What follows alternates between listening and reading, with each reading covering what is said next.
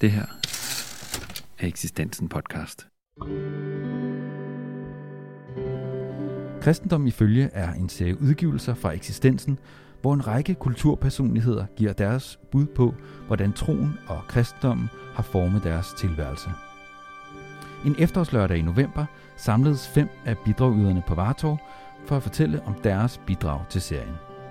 Tidligere korsærspræst Bjarne Lindau Henriksen fortæller her om sin erfaring med kristendommens menneskelighed, der også er titlen på hans bidrag til serien. Jamen tak for hjælpen og tavsheden. Og øh, så vil jeg starte med at sige, at jeg har manuskript på, og det har jeg, fordi øh, jeg er kommet i den alder, hvor jeg ikke altid kan huske, hvad jeg mener. Og øh, så vil jeg hellere sidde derhjemme og glemme, mens jeg skriver, end at stå her og fortælle, og glemme, mens jeg fortæller. Og så vil jeg indledningsvis sige, at det lille bog, Kristendommens Menneskelighed, det er jo ligesom, jamen det er, en, det er mit liv. Det er en væsentlig del af mit liv. Med mennesker, som er uden for alle almindelige, acceptable rammer. Med mennesker, som er udstødte, anderledes, ildesete, uskammet osv. Det har jeg brugt hele mit præsteliv på, og jeg vil så forløbig vil være den eneste professionelle kristne, der er herinde. Jeg har jo så tjent min fede hyre igennem mange år på at være troende. Men jeg vil tage jer, I får en prædiken, og jeg vil tage jer med blandt andet hos en af dem, som optræder i bogen, fordi jeg lader nogle af de mennesker, jeg har mødt, optræde med ord, med meninger, med holdninger. Og dem får jeg lov til at møde, og så er det så mine tanker og eftertanker. Tro og tilværelse i taskeform. Min sjæl, hvad vil du mere? Tro og tilværelse i bærbar udgave. De kan slæbes med overalt. Tro og tilværelse er nu allesteds nærværende. Lidt ligesom vor Herre. Jeg Tænk dig over, hvordan tros- og tilværelsestasken ser ud. Hvor stor den er. Hvilket mærke den er af. Min er en fjeldrev.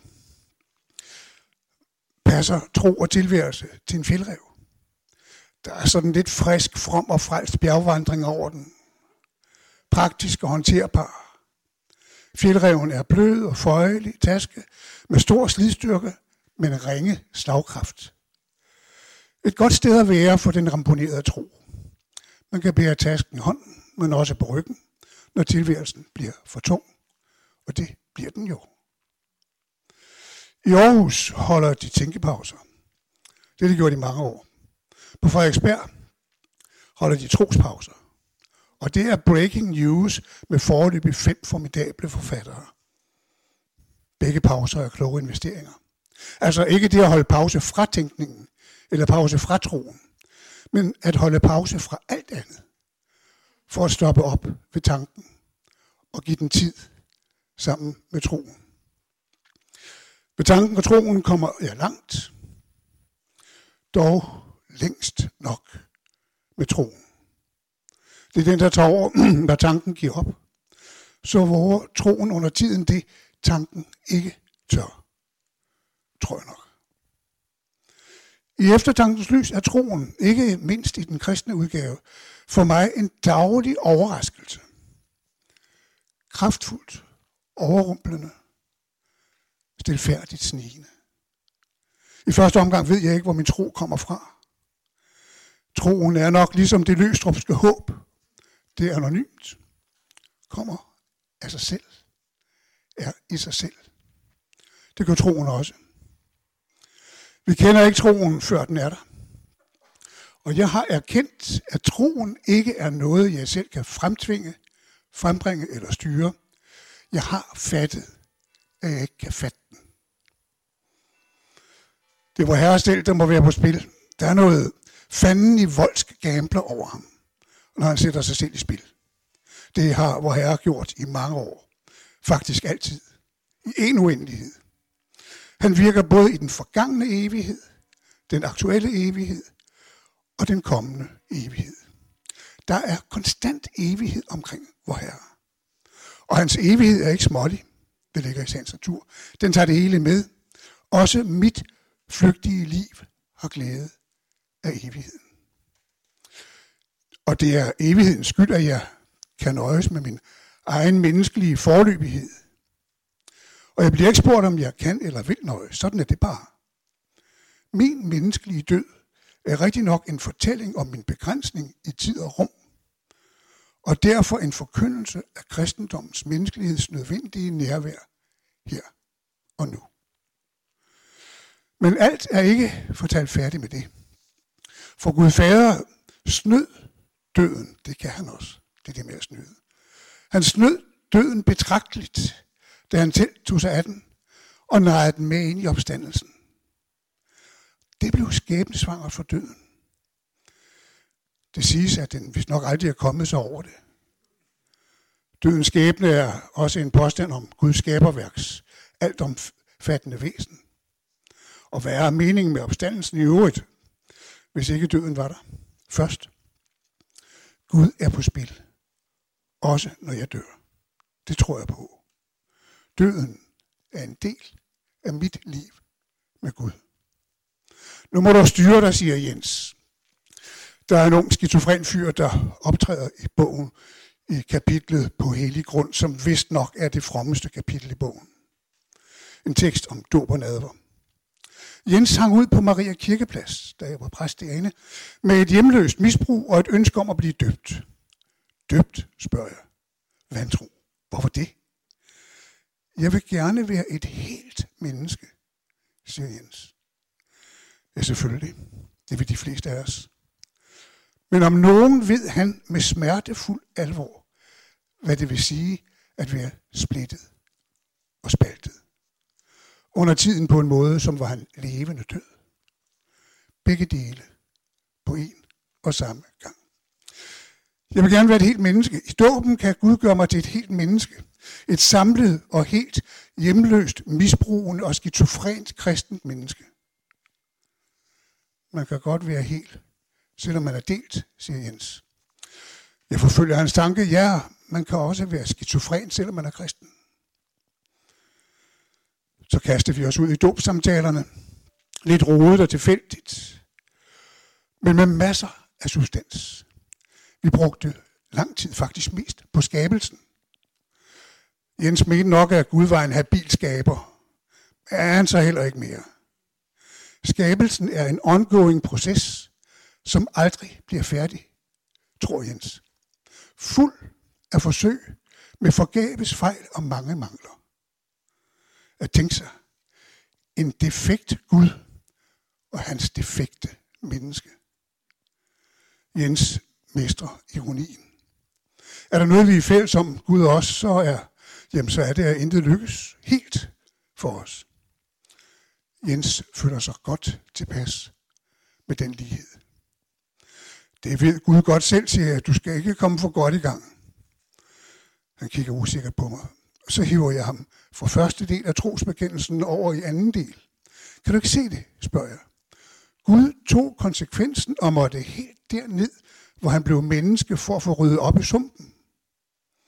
På latin inkarnation. På gammeldags dansk menneskevortelse. Og så døde han til med af at være menneske. Det er en voldsom og grænseoverskridende solidaritet. Afmagtens solidaritet. Body and soul.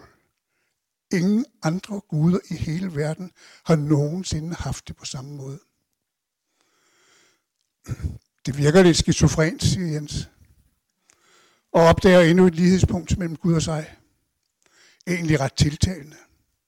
Ham kunne jeg godt identificere mig med. Nej, nej Jens, lad for alt i verden være med det. Beder jeg indtrængende. Det går bare galt. Alt taget i betragtning. Så hold dig til den, du er. Det er både du og Gud bedst tjent med. Gud er bedre til at identificere sig med dig, end du med ham. Det, kommer der, det vil der bare komme akutindlæggelser ud af. Dagen før havde lægen på Sundholm ringet, en dygtig, jeg kendte ham, omsorgsfuld og bekymret læge. Er du klar over, at han er skizofren? Jo, det var jeg jo. Men, sagde det kommer så ikke så nøje. I folkekirken dyber vi også skizofrene mennesker.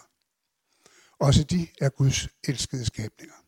Til med kunne jeg så berolige lægen med, at Jens var havnet hos en præst, der ikke benyttede sig af syns og høre hallucinationers fremkaldende metoder. De har aldrig været et indlyste del af kristendommen ifølge mig, sådan som de var for Paulus. Tværtimod lod Jens og hans præst Gud komme ned til sig på jorden, uden at de selv forsøgte at stige til himmels. Så lægen kunne altså roligt fortsætte med den sædvanlige og nødvendige dosis psykofarmaka. Jens blev døbt stille og rolig, og han fortsatte sit liv som splittet og spaltet. Kom i lang tid til gudstjeneste hver søndag aften sammen med sit sorte gadekryds af en hund med blåt halsbånd og tre ben. Den følte sig også hjemme i kirken. Luskede om bag alderskranken og fulgte trofast efter mig på dens tre ben, mens jeg delte brød og vin rundt. En defekt hund med fuld funktionsdygtighed. Så var Jens lige pludselig væk. Et års tid efter kom der brev fra Kanada til Maria Kirke. Jens havde fået kæreste og ny hund med fire ben. Altså hunden. En hel hund og en hel Jens med kæreste, med kæreste på, og en fortsat, men velbehandlet, splittet sjæl. Hvorfor Canada, ved jeg ikke. Dåben var selvfølgelig fuldt med. Den kan strengt taget ikke andet. Den renselse, som den er, med evighedsbaseret og allesteds nærværende holdbarhed. Ikke noget forbidaskende her og nu. Dåben krydser grænser og oceaner. Jeg er sikker på, at Jens havde fanget det ufattelige. At i dåben, det var i hvert fald meget om at gøre for mig, at i dåben sætter Gud Fader os ind i sin søns forladte evighed. Hvor der ikke er forskel på rask og syg, fattig og rig, vellykket og mislykket. Dåben er ikke alene Guds anerkendelse af det enkelte menneske, men noget andet, noget større. En vedkendelse. Anerkendelse er så moderne. Vedkendelsen er først ved at komme frem nu. Uforbeholdt, lige på hårdt, ufattelig. Kristendommens arnested, det havde vi snakket om, det er gudstjenesten. Og kristendommens pointer findes ude i det levende liv. Det har jeg læst et sted. Ude i det levende liv blandt mennesker.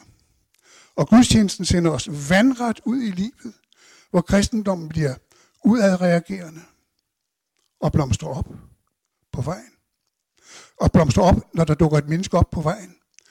Et menneske, som stopper op, ser mig appellerende i øjnene, og som siger, nu er det dig og mig. Lige her nu. Og det er for mig Guds beviset. Kristendommen er ikke udelukkende et isoleret forhold mellem Gud og mig. Den er ikke alene et spørgsmål om mit inderlige, meditative, tilbedende fromhed. Det kan den også være. Men det er lige så, i lige så høj grad et spørgsmål om mig og mine medmennesker. Mine nødstede. Kristendommen er et værende mellem mennesker, altså et mellemværende. Hvor der bæres rundt på hinandens byrder hvor overfaldene bliver set, anerkendt og vedkendt, hvor de med rensede og forbundne sår lægges op på ridedyr på vej mod sygehuset, eller hvor en lam borger bliver båret, og hvor borgeren går til yderligheder, springer køen over, krænker den private ejendomsret og øver herværk og terror, for at den lamme kan få den nødvendige hjælp. Henne i Markus evangeliets anden kapitel hvor Jesus sidder på jorden og kigger op og ser borgerbærernes tro komme ned fra det høje i skikkelse af en lam mand. At tage en andens liv i vores hænder er en umistelig side af kristendommen. Det er ikke det samme som, at kristendommen har patent på næstekærligheden. Overhovedet ikke.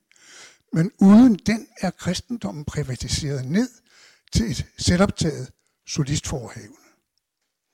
Vores gensidige afhængighed er et af kristendommens adelsmærker. Her møder vi Gud som menneske. Min bog handler om mennesker som Guds uvurderlige skabninger. Den handler om, at det er menneskelivets ufattelighed, kristendommen lever sig ud. Den handler om den særenhed, skønhed og kærlighed, som jeg tror er knyttet til hvert eneste menneske, som Guds ufattelige og ufatteligt elskede skabning. Niels Stensen, den naturvidenskabelige tusindkunstner, og fromme og selvudslættende præst og biskop, hvis videnskabelige erkendelse af hjertet som en muskel blev det første skridt hen mod hans konvertering til den katolske kirke.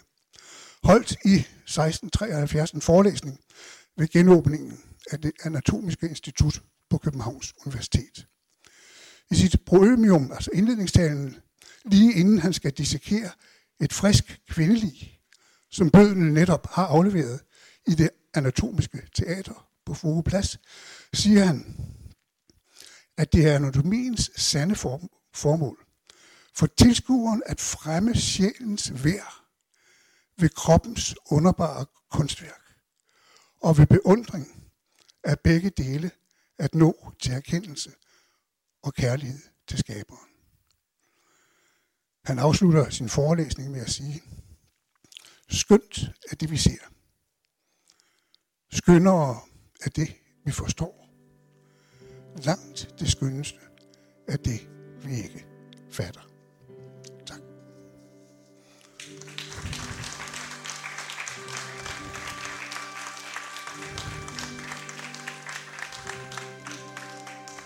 Kristendommen i følgeserien har bidrag fra blandt andre Niels Brunse, Anne-Katrine Ribnitski, Ole Hartling, Bjarne Lindau Henriksen, Søren Ulrik Thomsen og Lars Mul med flere titler på vej.